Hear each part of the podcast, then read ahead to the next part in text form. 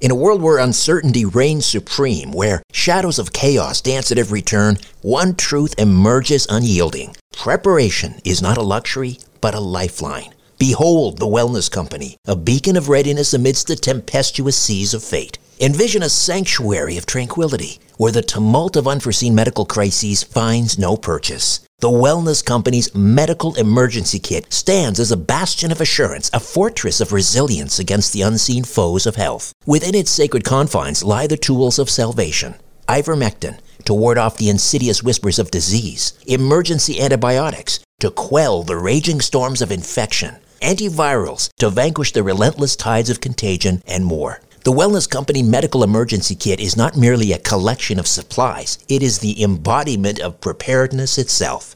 Crafted by the hands of esteemed healers led by luminaries such as Dr. Peter McCullough, Dr. James Thorpe, Dr. Harvey Risch, and Dr. Drew Pinsky, this kit stands as the pinnacle of safety, the zenith of prevention. These truth seeking doctors have forged a testament to vigilance, a testament to the unwavering pursuit of well being. Embrace the certainty that comes from being armed against adversity. Embrace the Wellness Company, for in its embrace lies the promise of resilience, the promise of a brighter tomorrow amidst the chaos of today. Don't wait for the next crisis to strike. Visit twc.health forward slash strange planet and use promo code strange planet for an exclusive 10% discount. Prepare today and rest easy tomorrow.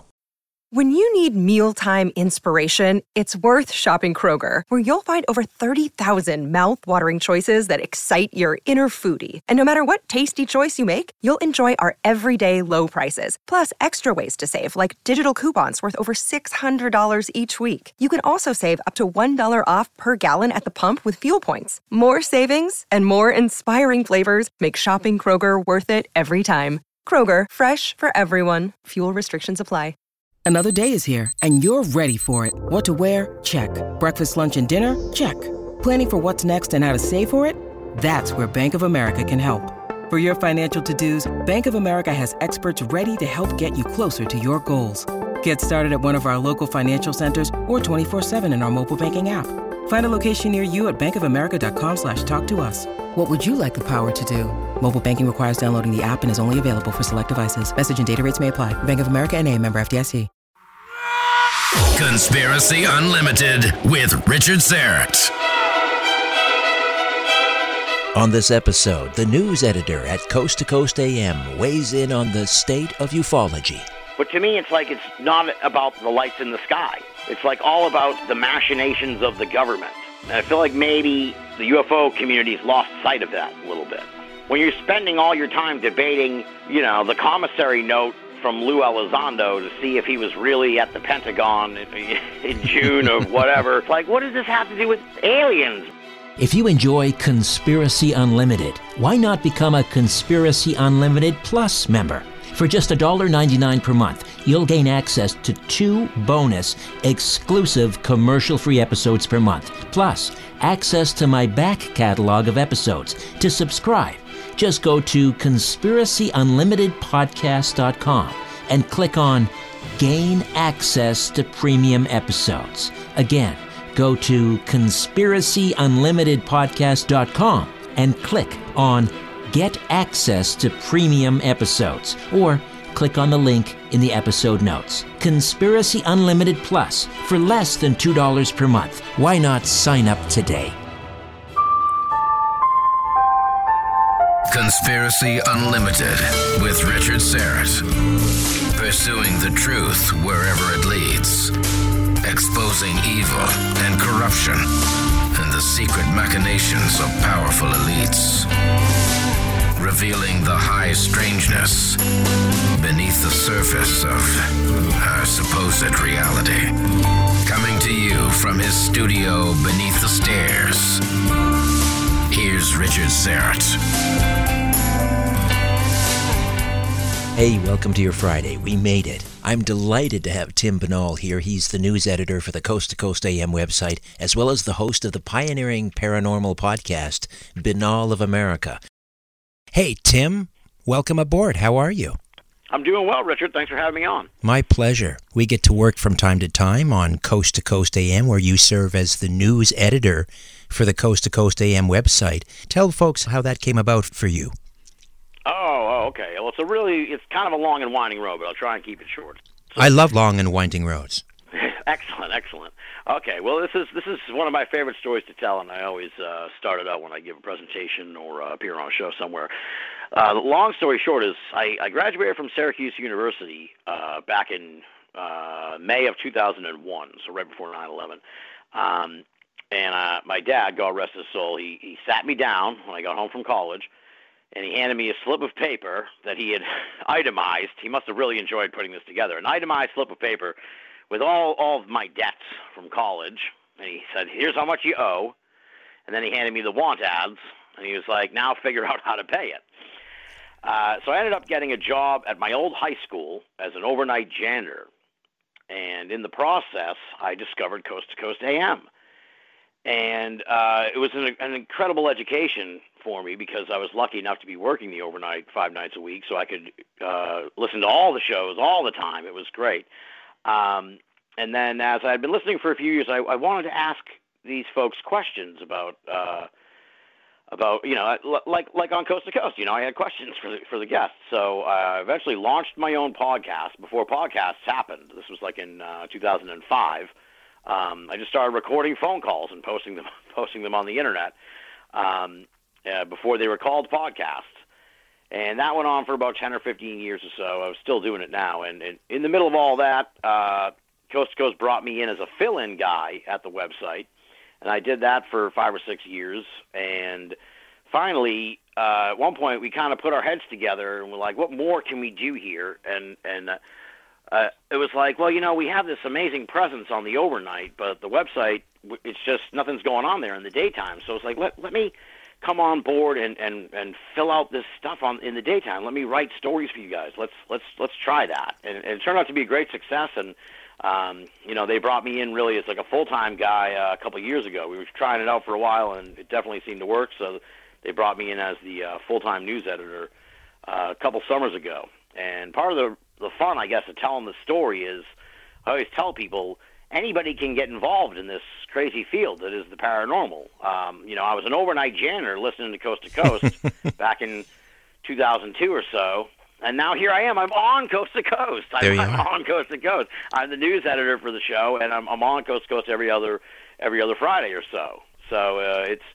it's quite a journey, and any, like I said, anybody can be a part of it. You don't you don't need to have a degree to be a Bigfoot researcher, to be a ghost hunter, to be a UFO, um, you know, ufologist. Uh, you can just do it. Anyone can do it. Start a blog, start a podcast, um, and, and and you know, add your voice to the mix. And did you end up paying off your debts? Absolutely, yeah, I sure did. yep, yep. God bless your dad. That's a great story. So, before you became an overnight janitor and were listening to Coast, what was your interest, if any, in the paranormal? I was I had a real interest as a kid. Um, I can distinctly remember I did like a science project, um, and like all kids, parents help their help them with with their projects. And so I like I did a report on Bigfoot, and my mom made. I wish I had a picture of it. I have to ask her if there is one. But my mom made like what we presume is like a life size Bigfoot, so like a like a like a paper, you know, out of paper. Um, and I gave the presentation next to it, not little me in like third grade. so, so uh, to convey the giantness of Bigfoot, that's I remember that really well. Um, so I always had an interest in in this stuff. Um, you know, then I went to college, and people forget about that kind of stuff when they're in college, right? Um, and then I got out, and 9/11 happened, and it was all very sort of confusing. It was like, how did this happen? Um, and and and I I got uh, I picked up Rule by Secrecy by the late great Jim Marrs. Oh, He yes. was kind of like a mentor to me. Um, and I just devoured Rule by Secrecy. And then I got Alien Agenda, which was his other book at the time. He only had three back then when I first got into this: Crossfire, Alien Agenda, and uh, Rule by Secrecy. So I read all those, and that just set me down the path um, of of getting re rekindled with all this stuff. Um, so, and it was exciting at the time because it was like, oh wow, this is. It was, I look back now, I was kind of so naive, and that you know I got back into it, and I'm like, oh, they they must. It sounds like they're really close to breaking this UFO thing, and oh, they're they're really looks like they're probably it's only a matter of time before they get Bigfoot. I mean, I was talking about it when I was in third grade. I mean, how they must be really close. Now here I am, twenty something, but now now here I am, forty something, and we're still waiting for the answers to all those questions. Hey, So it's, job uh, security. It's, It's job security. Oh, exactly, exactly. I never thought of it that way. so you are sort of this curator of high strangeness and the paranormal, and one of the stories that you cover that I enjoy, the Fenn treasure hunt. Yes. Can you tell us about that? Yeah, the Fenn treasure hunt. It was last year was like the big year for the Fenn treasure hunt. I don't know if we'll hear much more about it now. Uh, it was so exciting because when you're in this stuff, kind of like what we were just talking about, you very rarely get any answers. There's very rarely any resolutions. So when there is a resolution, it's it really makes you sit up in your seat. Um, and Forrest Fenn was an eccentric art dealer, art collector. Uh, there's some controversy about him. Some people think he was a grave robber. Um, he's been accused of being a grave robber. Um, and back about 2010 or so, maybe a little bit before that, he was diagnosed with cancer. He thought he was going to die, and he decided to leave behind this legacy in the form of a of a buried treasure full of artifacts, uh, gold coins that he had collected over the years, uh, all kinds of jewels and jewelry, Native American stuff. Um, and he buried it somewhere in the Rocky Mountains. And then he published a memoir called Thrill of the Chase. And in the memoir, at the end, was a poem that was uh essentially the treasure map to to his treasure, hidden somewhere in the Rocky Mountains. And it was kind of a quiet little thing for a while. And then it got a little bit of national attention. I think like a People magazine or somebody wrote an article about it. Um, and then it kind of blew up. And of course, then with the internet, it became even bigger. There was a whole communities. Uh, they did a study. They they figured that like tens of thousands, if not hundreds of thousands, of people at least at some point tried their hand at figuring out this this uh, this treasure, this treasure hunt. So over the course of time, people started. It, it became. It sort of just became this this this. Uh, it just conjured up all kinds of weirdness in a way. Um, uh, five people died in search of the treasure over the course of uh, ten years, and all kinds of people got arrested, got mixed up in different things. Somebody tried to. Somebody broke into Forrest Fenn's house because they they assumed that it was a trick and the treasure was actually at his house. Um, he had to get all kinds of extra security. People would would show up on his property trying to get clues. Uh, it was altogether just very strange. People started suing him, claiming that uh, that he it, uh, claiming that they they knew where the treasure was, but he wouldn't tell them or something like that. It was it got very weird. So then all of a sudden, uh, again, almost like the thing with me in the third grade. I remember when this happened. All of a sudden, in uh, this past summer in June, I was sitting on the couch watching the news, the evening news on Sunday night, and they said, "Oh, famous treasure found." And I just about fell off my couch, and I jumped up, and it was the Forrest Fenn treasure. Someone had found the Forrest Fenn treasure. Um, I couldn't believe it. I, I, I was really absolutely amazed. And what's interesting about the Forrest Fenn treasure, this story, and kind of like also the Golden State Killer story that broke uh, the, the year prior, um, there was another case of like a mystery being solved. It's Right. fascinating to watch these communities respond to what happens when the mystery is solved because it devolves into uh, a lot of conspiracy talk, um, especially with the Fenn treasure. A lot of people were like, "No, no, no, it's he, he, he faked this. He called off the treasure hunt because he didn't want anyone to get hurt or sick or die or whatever. Um, you know, he was worried about being um, responsible for all this." Um, there are people who were like, "No, he never even had a treasure. He never even buried a treasure. This is all bogus." Um, and then there were all kinds of other people who were either super depressed because the mystery was over, or really mad that the mystery was over. Right. They'd which- which invested. is- they'd invested a lot of their lives into this. Mm-hmm. And and again, you could see that with the Golden State Killer story too, where it was like all these people had all these suspects. They had spent all this time, you know, and then all of a sudden it's over. It's not who they thought it was, Right. and they're yeah, and then they they react to that. What So- do I do now? What do I do now with my life? Yeah, exactly, exactly. So then, um, it all kind of like, thankfully, in this case, it, at the time, he was like, I'm not going to tell anyone who found the treasure, and I'm not going to tell anybody where it was. And so it was like, well, this is con- this is very um, disappointing. This this is very unfulfilling of, a, of an ending to this story. So then uh, he passed away in September of last year, which made it even more. Now it was like now we'll never now we may never know what what happened.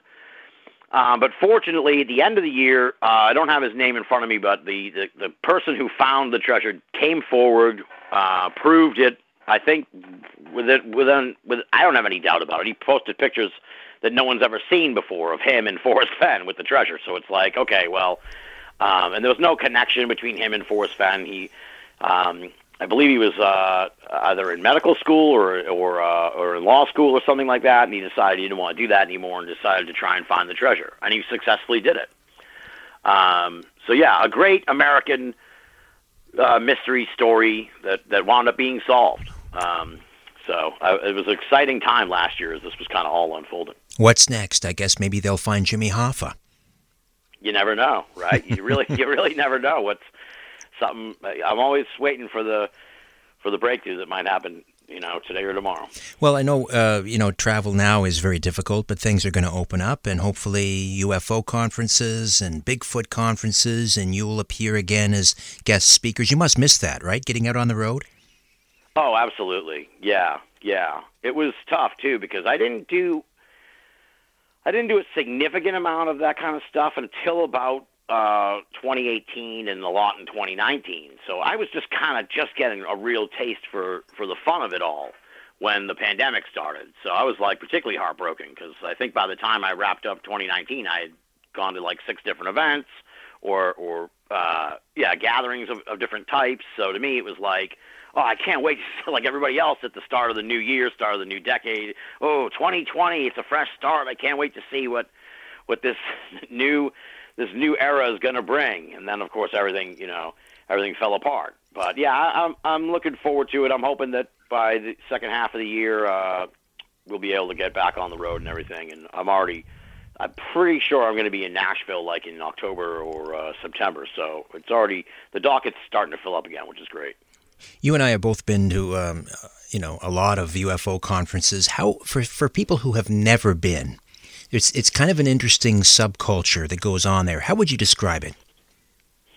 Oh boy, um, it's kind of like a family reunion in a way nowadays, especially uh, especially these big ones, and even the local ones if they're like annual events. Like there's one up here near me in Exeter, New Hampshire, and it's like you see the same people every year um, in in attendance. I mean, different speakers some most of the time, but different. You see the same people. Oh, that's Bill from from Manchester, or oh, that's the guy from Western Mass. Uh, you know, oh, there he is again. You know, and you kind of catch up, and and there's a certain camaraderie where the people, no matter what what event you go to, funnily enough, it's whether it's a UFO event or a Bigfoot conference. I've been to a flat Earth convention.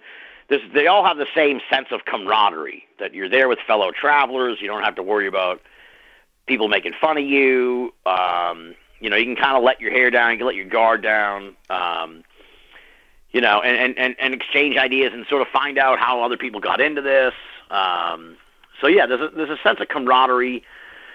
It varies, you know, in different the people. I find like in the UFO one events, they're really passionate about. Um, I mean, we all want the answers to all this stuff, but there's sort of like a like a there's a, there's a strange sort of passion to them wanting the answer, like almost a frustration. Like they've been like it's been so long, and they're just tired of waiting, and they want to know. With the with the other with the crypto cryptozoology conferences, there, there was more of a zen feeling I detected sort of from the audience. They were kind of content, like they would like to know what Bigfoot is and everything, but they were just there was more of a sense of wonder, right, uh, about what's out there in the waters and in the woods of the world. Um, well, there's less. Know, I guess there's less at stake. There's less at stake maybe with Bigfoot because with UFOs there could be a lot riding on this, right? It could disrupt everything right. we know. It could, you know, free energy, uh, all of that stuff. But with Bigfoot, nobody gets hurt. Right. Right. Exactly. Yeah. What about that the flat? Sense, yeah. What about the flat Earth uh, conference you went to? I've, you know, I'm, I'm willing to entertain just about any theory as long as it doesn't spread hate, and I won't do Holocaust denial, of course. Uh, but you know, people want it. Some people get very upset when I'll entertain a flat Earth, a flat Earther. uh, and I don't believe the Earth is flat, not for a moment. But I find the I find their arguments fascinating. I find the whole kind of psychology behind it interesting, and I think it's worthy. I mean, I think it makes good radio, and people can make up their own minds, of course. Um, how did you find that flat Earth uh, conference you went to? It was, it was. You could almost like turn the camaraderie up to eleven in that sense. Like these are the most uh, marginalized of of the of the paranormal conspiracy world, pretty much. Um, or um, or among the most marginalized. So they were really um, they were happy to see each other. They all knew each other because the community is really small, and it was really crazy. There were people that people left. They came from around the world. There were people there from uh, there were people there from Sweden, from Australia, from uh, from from Latin uh, South America. So you know, it was they they came from all over all over the world. They um, no, Tim, they came from the four corners of the world. There you go. yes, yes. um, and and and to me, that was that was remarkable in a sense too, because when you think about it, like you have, you have to take kind of a moment to pause. And it's like, can you imagine how much it must have cost to fly from Australia to Dallas? to to go to this flat Earth thing. Like that's how that that's how passionate they are. That's how passionate they are about the subject. Um, and the other thing I, I really noticed was that there was just this real sense of like paranoia about strangers and anyone who's with the media because um, they've just been they've been sandbagged so much that that they don't like they, it's a very closed knit circle um, it's a very close circle. Luckily, I managed to kind of weasel my way in there because I came at them with my palms up, being like, "Look, you guys believe some some pretty wild stuff. I believe some pretty wild stuff." The the, the funniest part about the weekend maybe was like every flat earther I talked to about UFOs, they laughed at me. yeah. I was they they looked at me like I was crazy. so it was like that brings you down to earth when you're in the moment. yeah, that'll bring you down to earth. So to me, it was like, okay, I can find some common ground with you guys because we're we're all kind of marginalized in different ways. So, um, and I think they respected that, and that I and that I. I noticed, like the local TV station or whatever. This is how they do business. I don't begrudge them. You know, they show up, they film something for maybe a couple hours, then they leave. They do a couple talking heads, interview some people on the street, and they're out of there. I was there like the whole weekend, so I really got to know the people pretty well, and and they would see me around, and you know, by the time I left, the flat earthers were like hugging me and saying, you know, well, we you got to come to the next event, you got to come to the next event. So, and they knew, they knew I didn't believe in the flat Earth. Like I was pretty upfront about that. My attitude was like, look, I don't want to debate you guys about this. Like you believe that, I believe this. Let's, you know, tell me about how you got into this, how this affects your life. You know, um, that kind of stuff. That's really what I wanted to know, like right. why they necessarily believe this, not not to try and sell me on the flat Earth. More of my conversation with Tim Binnall when Conspiracy Unlimited returns. It's Kaley Cuoco for Priceline. Ready to go to your happy place for a happy price? Well, why didn't you say so? Just download the Priceline app right now and save up to 60% on hotels. So, whether it's Cousin Kevin's Kazoo concert in Kansas City, go Kevin, or Becky's Bachelorette Bash in Bermuda, you never have to miss a trip ever again. So, download the Priceline app today. Your savings are waiting. Go to your happy place for a happy price. Go to your happy price, Priceline. What's the easiest choice you can make? Window instead of middle seat? Picking a vendor who sends a great gift basket? Outsourcing business tasks you hate? What about selling with Shopify? Whether you're selling a little or a lot, Shopify helps you do your thing, however you cha-ching. Shopify is the global commerce platform that helps you sell at every stage of your business. From the launch your online shop stage to the first real life store stage, all the way to the did we just hit a million orders stage. Shopify's there to help you grow. Whether you're selling scented soap or offering outdoor outfits, Shopify helps you sell. Wherever and whatever you're selling, Shopify's got you covered. Sign up for a $1 per month trial period at shopify.com slash try. Go to shopify.com slash try now to grow your business, no matter what stage you're in. Shopify.com slash try. C60 Evo delivers the miracle molecule, ESS 60. It's pure carbon 60. Why not love your body and share C60 Evo with those you love? ESS 60 from C60 Evo is a mega antioxidant for increased strength, endurance, flexibility, and a deeper sleep. It's great for pets too. I take a tablespoon every day, and so does the mighty Aphrodite. We're both sleeping better than we have in years, and during the day, we have such tremendous energy and vitality. We're both pain free. In a landmark peer reviewed animal study in Paris, France, rats fed ESS 60 lived twice their normal lifespan. Go to c60evo.com slash richard hyphen Syrett or click on the C60 Evo link in the episode notes. Use the code EVRS at checkout and save 10%. ESS 60 from C60 Evo. Order your miracle in a bottle today. As you're staring up at the night sky, ever wonder who's staring back? No, me either. But I guess you better say it because of Richard, you know, he's all wrapped up in this stuff. Conspiracy Unlimited with Richard Syrett. Tim Binnall, the news editor at Coast to Coast AM, is here. I want to circle back to the UFOs for a moment because there's so much happening. Oh, there's always a lot happening, but l- lately it seems like things are really ramping up, and I don't know if it's ramping up to anywhere in particular. Of course, we had the U.S. Navy's UFO patent release, where we're hearing about you know free energy and anti-gravitics, and then we had a FOIA request which brought forth 154 heavily redacted uh, documents from the Pentagon.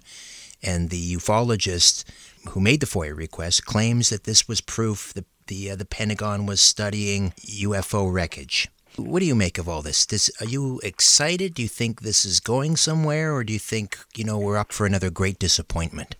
I'm afraid I'm in the latter camp. Um, I'm I'm very cynical about what we've been seeing for the last couple of years. I try, I, I wish I wasn't, but it just seems to me I, I'm not exactly like happy about that about that. But I've seen how this has developed over the years and having studied the subject over the decades before I got involved in UFOs. And it's always this ebb and flow where it looks like we're close, but then it doesn't turn out that way. Um, and I can see why people are excited, and I found myself really interested, and not necessarily excited, but intrigued. Like, what is what is going on here? Um, but to me, it's just I've had the rug pulled out from me so often over the years that uh, it's hard for me to get super super excited about it. And I think that part of the thing is I was really tight with Stan Friedman, the late great. Loved mm. Stan. We we were like we were pretty close. Um, and so I'm a Stan Friedman guy. I guess you could put it that way. And I and and to me, like I just have sort of a love of old school ufology um, and and and that kind of world, and and this new world. I understand the way it is, but to me, it's like it's just very much not about the light, the the lights in the sky. It's like all about sort of uh, the the machinations of the government. Um, and I feel like maybe uh, the the UFO community's lost sight of that a little bit, where it's like, okay, right. when you're when you're spending all your time debating, you know, the commissary note from Lou Elizondo to see if he was really at the Pentagon in, in June or whatever. yeah. You know, it's like, what does this have to do with with with aliens, man? like, what does this have to do with with UFOs? It doesn't have anything to do with it. Um, you know, but but people are, are like obsessing over a lot of these finite details of the government programs and stuff like that, and it's, it's I feel like they've got a little bit gotten lost in the weeds a little bit on it. Um, right, right. Well, yeah, you know. it used to be about the lights in the sky, and and um, I'm wondering, do you think, you know, you go to some of these conferences, and we have people who claim, without any evidence, it, it's a great story, but they claim that they were, you know, as a child, they were uh, taken out of their body and trans, uh, you know, they trans uh, transferred to the moon where they trained, and then they went on to Mars at a uh, and fought aliens, and then they were you know, sent back back in time. You know who I'm talking about. Oh yeah, yeah. Um, I mean, do you think that that this um, I don't know that this speaks to some sort of a not a crisis in in ufology, but again that they've gone they've gotten too far over their skis. Yeah, I think so. I think so. I think that you get to a point where you, how many cases, it's this frustration. Like, how many cases do you need? How many reports can you collect? Like, I think there's a certain like, I think there's a certain sort of resignation with the subconsciously or something. The community's sort of thrown up their hands and they're like, look, we've done everything we can. So just tell us the answer already. Just just tell just tell us the answer. And they, yeah, that, I think that's why they they they're still in, you know they've this all this disclosure thing, this exopolitics that like it really kind of ramped up like at the turn of the century. So I mean we're at like the 20 year mark or so of that. So it's kind of like I think that that's where that's coming from. There's this sort of like frustration, and I think maybe I wasn't really in the field uh, in the late 90s, but but the X Files and everything was so popular then. And I remember Larry King had the Roswell special and uh, out in the desert, and it was like I can imagine. Again, I wasn't there at the time, but I can imagine there was a similar level of excitement back then. Maybe not to the degree that it is now, because it's it seems a little more serious. But back then, it was like UFOs were super hot, and people were really excited about it. And I'm sure there were a lot of people who were like, "This is it. We're right on the cusp of this breaking out." So, so I think it's a it's a cyclical sort of generational thing, and um, I mean, I'll, I'll I'd probably get killed by like the UFO people for saying this, but it's to me like they make a lot of noise about this Tic Tac video, right? And to me, it's just like I just I just think that the, whatever's going on is like some kind of geopolitical gamesmanship. And, and and we're trying to show someone that we have this thing. I think that that's what I really think is is the nature of all this. Right, right. I, I agree. I think ninety percent. I don't know. I throw that number out there. Maybe it's 80, maybe it's 95. I don't know. But I'm going to throw 90% out uh, of what is being seen is just, uh, you know, super advanced uh, military aircraft. Um, and and it's made in the good old USA, or it's made by one of our, our adversaries. But that's that's what what we're seeing out there. That's what I think. That's that's what I think, especially with the Tic Tac thing. Hmm. Um. You know, and and there are people who insist up and down that no, no, no, it couldn't have come from here. And it's like, how do how do we how do you know, guy on Twitter? Like like how do you know that? You don't know that at all. Um, and the other thing my pet peeve about the video is uh, like I, I don't know what they spend up in Canada, but down here in America, I think they sp- they spend like billions upon billions of dollars on on all this all this military technology, and it's like my doorbell camera has better resolution than this Tic Tac video. It's true. Where is the money going? Couldn't they have put one of my put the ring camera on the jet and we'll get a better picture of the UFO? I want to talk about the podcast, Binnall of America, which is a sure. great name. Uh, and is that, oh, that, that, that is your last your real last name, right? Yeah, yeah, yeah. Right, I was, I was, yeah. I, I don't know if it was a smart decision or not, but I was, yeah, I was one of those people that decided just to use my name on the internet. well, it, it works well, uh, Binnall of America. So, I, I got to ask you about uh, the um, the annual that you do called Rux Giving. Not thanks, oh, yeah. not Thanksgiving, but Rux Giving with uh, Bruce Rux. Who is Bruce Rux for the uninitiated?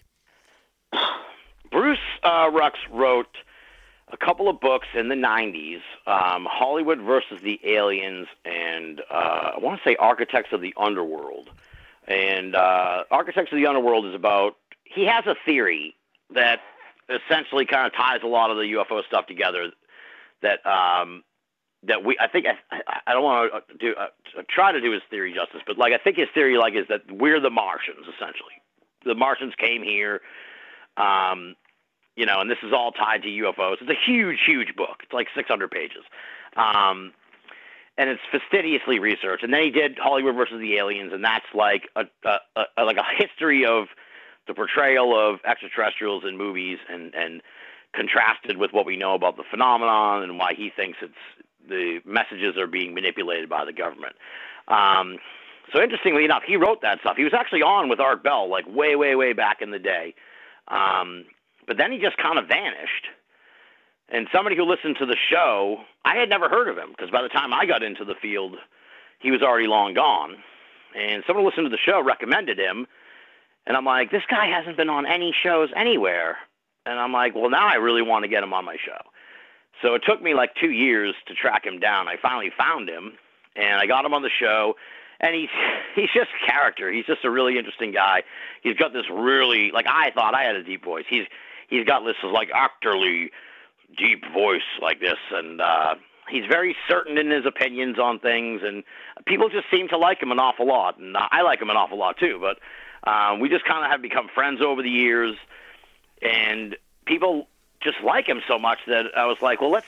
I was I like doing these annual type shows with Stan. We did a holiday special, um, and so I said, you know, let's do let's do a Thanksgiving thing uh, with Bruce, so people can ask questions for him because they always seem to have questions about different movies or different theories on aliens and stuff like that. And so that's kind of that's kind of how it went down. It's just sort of a fun a fun thing that we do. Um, you know, he's an interesting character. He's he's he's he's very certain in his opinions. He's had a lot of strange experiences. I think the more you interview somebody, like you move, you end up moving away almost from whatever they talk about.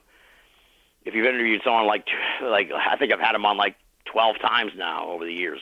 So it's like you, start, you know, he'll mention, "Oh, I'm really into pirates," and the next thing you know, next time we talk, we'll spend 90 minutes talking about his research into pirates, and he drops all this pirate knowledge on me. So he's just a really an interesting guy who who does a lot of uh, research and uh, has a lot to say about pretty much anything. He's had a lot of strange paranormal experiences and stuff like that. So yeah, very right. very cool guy.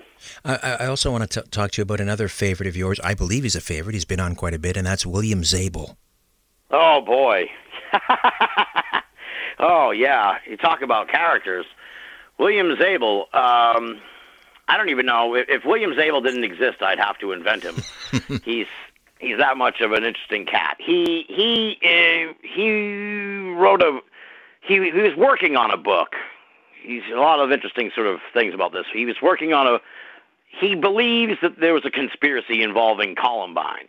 He's from the Colorado area, um, and so he he had been doing a lot of research on the Columbine conspiracy and and as he sees it, and his theories like really pretty wild. Um, I do not believe it, but it somehow it involves like this stretched out over two days, and and the people were held captive for like overnight. And I'm like, even when I interviewed him, I'm like, Bill, that doesn't make any sense. Like, what do you like? How? And he's like, No, I'm telling you, that's the way it is. I'm telling you. So people, I think, just were enamored with the just how kind of outlandish his ideas were, and um, you know, then the more we got talking, he, he he's another guy sort of reveals a lot of interesting background character wise. So you're like, he owned a car wash. He vanished for a, for a while too. I couldn't find him for several years. People were like, "What happened to Bill Zabel?" It was a big thing. but eventually, we found him, and uh, he's just a he's just a serious. Uh, he believes a lot of conspiracies. We'll put it that way. Right. Um, right. Yeah. So and more often than not, sort of the as far as you know, not not in a harmful way, not like a Holocaust type thing, but just sort of a, he'll go as far as like, uh, you know, as far as you you can to the edge of like crazy. Right. right. Just put it that way. So, well, but, but people like him an awful lot. I like him too. I like him too. Uh, but I, I I find myself more often than not kind of shaking my head and wonder as he tells these stories uh, about about these different conspiracies. So let me ask you about a favorite of, of a favorite of yours. What what um, what story or guest really has you jazzed? Hmm. Let me think. Well, I this one story that I covered earlier this year for Coast that really excited me. Um, and it's funny. It's kind of ties back to what we were talking about earlier. This was the study. Uh, you may have seen this. Uh, this was a study that was done on the Dyatlov Pass and it was done by a couple of scientists, avalanche scientists. So it's like as specialized as you can get. And they, you know, got as much of the information as they could, like where on the mountain this thing happened, the slope of the mountain, the, the weather conditions as best they could. Um, and apparently they somehow like even used the the animation software from Frozen to to simulate different avalanches. These were these Um, were like uh, Russian. What were they? Soldiers or campers? Oh, okay, And- yeah, yeah. yeah. I'll, I'll back up a little bit Yeah. so people know. The, the Dyatlov Pass incident, um, I want to say it happened in 1959. I'm always bad with these little with the with the little factoids, but it happened 60 years ago. Yeah, so um, and these nine hikers, they were out in the Ural Mountains of Russia, um, and uh, this was a big thing back then. This was like uh, sportsmen, sports clubs, it was called, and they would go out hiking. So they went on this long excursion into the remote mountains and then died under mysterious circumstances. No one knew why. No one knows why, I guess you could say. We'll never really fully know. Um, they like at some point in the night, they slashed their tents open and ran and took off running. Um, and the, the bodies were found miles, like a mile away from where the, the tent was, with injuries, strange injuries. Um, they were kind of scattered in different places. Like three of them were here, a couple of them were over there, that kind of thing. Uh, nobody knew what the story was, and it, it became one of these great mysteries uh, that has persisted for years and years and years. And the interesting part was that the Russian government, in, in recognition of the 50th anniversary, they reopened the case last year, uh, two years ago now, 2019, in honor of the anniversary.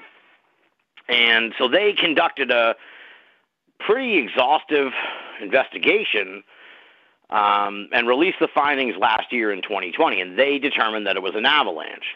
And what was interesting is the two European researchers, they, they kind of heard about this and they wanted to. I think there was some consternation because the Russian government was like, it was an avalanche, but they didn't quite really explain how that was the case. So a lot of people were kind of like, "Oh, this is part of the cover-up," because a lot of people think that they were killed by like a secret Soviet weapons test. That's sort of one of the more realistic ideas um, that that could have happened to them uh, if you're not looking at the prosaic events. Um, there are some really fantastic theories like UFOs and a Yeti attack. Um, so That's my uh, that's I'm that's my bet. I'm betting on the Yeti attack. I don't know why. Yeah, I know. That's just- like my personal favorite. So, um, so essentially, these scientists were like, "All right, well, they say it was an avalanche. Let's show how it could have been an avalanche."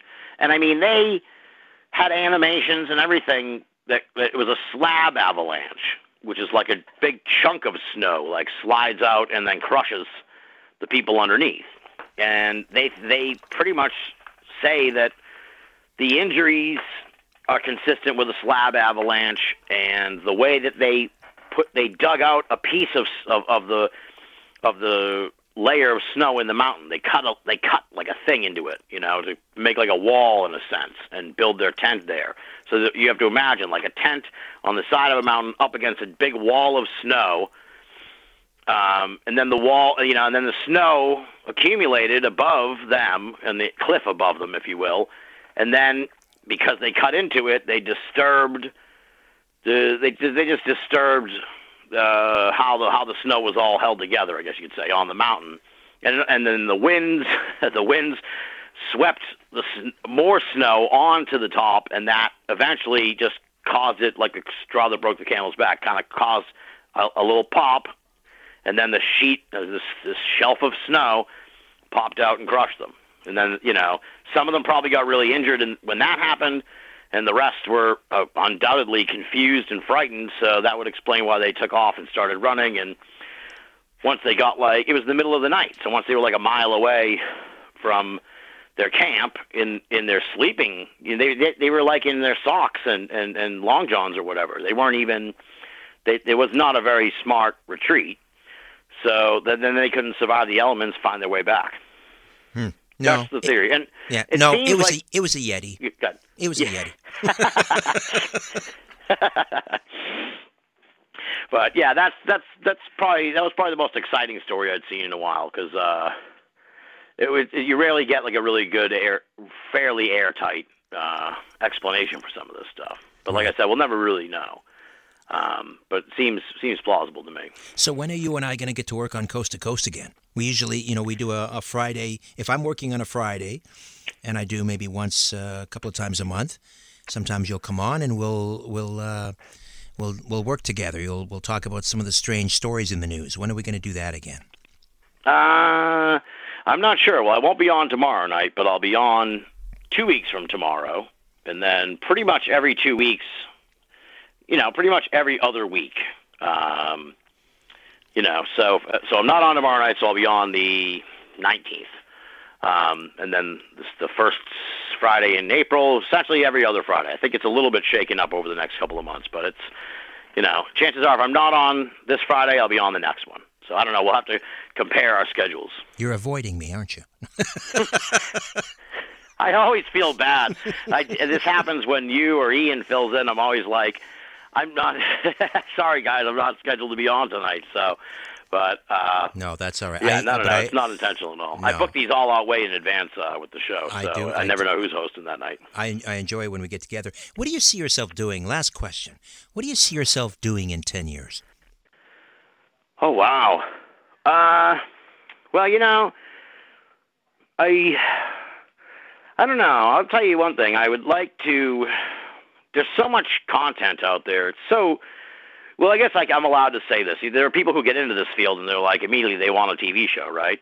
It's it's like look, I've been in this for like 20 years. Right. I've never had the opportunity. I feel like I bring such a unique perspective to this to this field um, and this sense of humor and this ability to see the absurd in things that I would love to sort of take that whatever this vision is and, and do it. It doesn't not necessarily have to be TV. It could be like something on YouTube or whatever. But like do something in the in the in the video realm, if you will. Um, you know, because Yeah. I feel like that's. I, I, I'm not seeing. I don't see much of what, of what I would enjoy. You know what I'm saying when I watch some of these shows. It's a lot of very rote.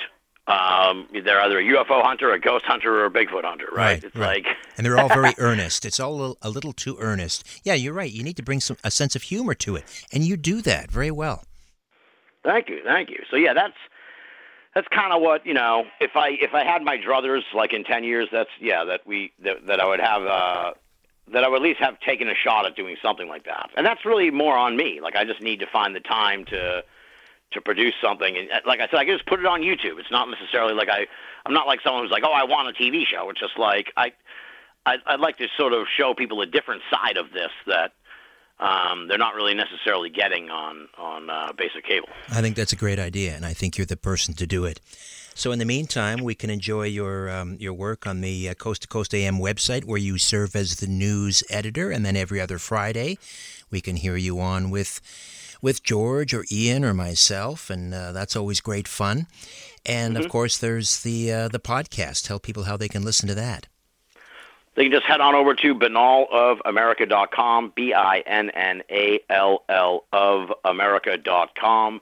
And uh, we, I kind of go through stretches, but actually, uh, I'm going to have a show, depending on when people are listening to this, they can get it the next day or whatever. That's the beauty of podcasting. But um, last year, when this corona thing started, um, I did a show with uh, Dr. Tyler Kokjohn, who's a uh, an Alzheimer's researcher uh, out in Arizona, a good friend of the show. He has an interest in UFOs and everything, but since he was a medical doctor or doctor of sciences or whatever, um, I wanted him on the show to sort of explain what this thing was that it was just starting.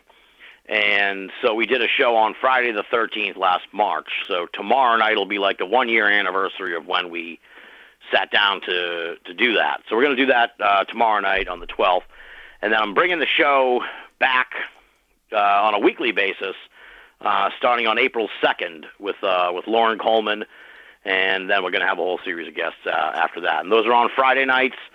I kind of figured out. I'm like, well, I'm going to be on coast to coast most of the time later on in the night. Um, I need to be on my I need to be on my best behavior here on a Friday night. So I'm just just going to be sitting around watching TV. I'm not going to be imbibing any spirits, if you will. So because I'm going to be on national radio at one o'clock in the morning. So I'm like, well, if I'm going to be home, rather than just watch uh, basic cable all night or whatever, like let's get the show going. Let's move the show to Friday nights and and uh, you know, we'll, we'll do the show. We'll do the show then. So yeah, so Friday nights, uh, 9 p.m. Eastern, we go live uh, at Binnall of America. Uh, like I said, starting again on uh, April 2nd. So I don't know how long I'll do it for this time. Maybe, probably a few months. You know, into the summer or something like that. Great having you on, Tim. Terrific work. I'm a big fan, and and uh, hey, good luck to your Red Sox this year. Oh yes, keep your. Yeah, I'll be keeping my fingers crossed on that one. Uh, Although I'm not, I'm not going to hold out too much hope. Hopefully, oh. I don't give up on the season by like June. So that that that would be a win. If I can, if I still care by August, it'll be it'll be all right. All Thanks right. for having me on, Richard. I really appreciate it. My pleasure. We'll catch you on Coast soon. Bye for now. Okay, before I dim the lights in my little studio beneath the stairs, I'll be back in a few moments to share a few details about an upcoming episode.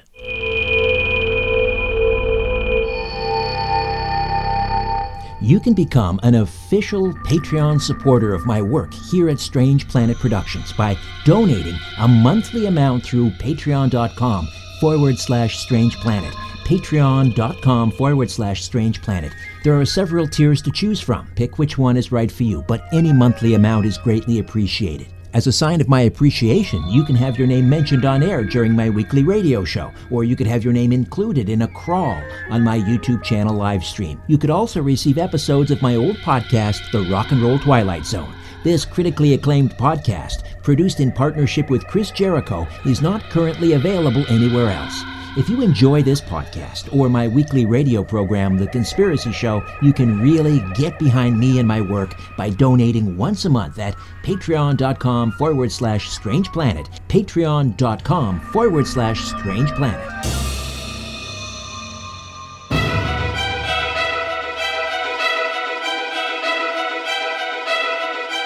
Coming up next time, UFO researcher Mary Joyce on underground bases and strange anomalies on the surface of Mars. Five years later, I was playing around with Google Earth, just cruising around the planet, and sometimes I get lucky, and found another one. And this was in the southern hemisphere, and it was like 10 times bigger than the first one. And I'm not just coming up with that figure. If people are familiar with Google Earth, you can actually measure things. And the larger one measured approximately 7,000 feet long. And the first one we found was about 700 feet long. So when I say it's 10 times bigger, it's a pretty accurate statement. Until then, I'm Richard Syrett. So long for now.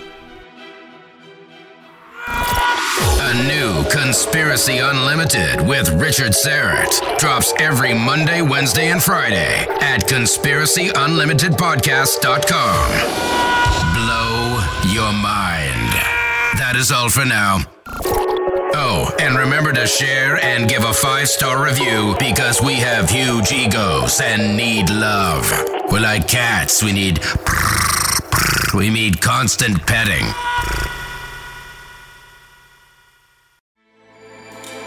With everything you have on your plate, earning your degree online seems impossible. But at Grand Canyon University, we specialize in helping you fit a master's degree in education into your busy day. Your graduation team, led by your own GCU counselor, provides you with the personal support you need to succeed. Achieve your goals with a plan and team behind you. Find your purpose at Grand Canyon University. Visit gcu.edu.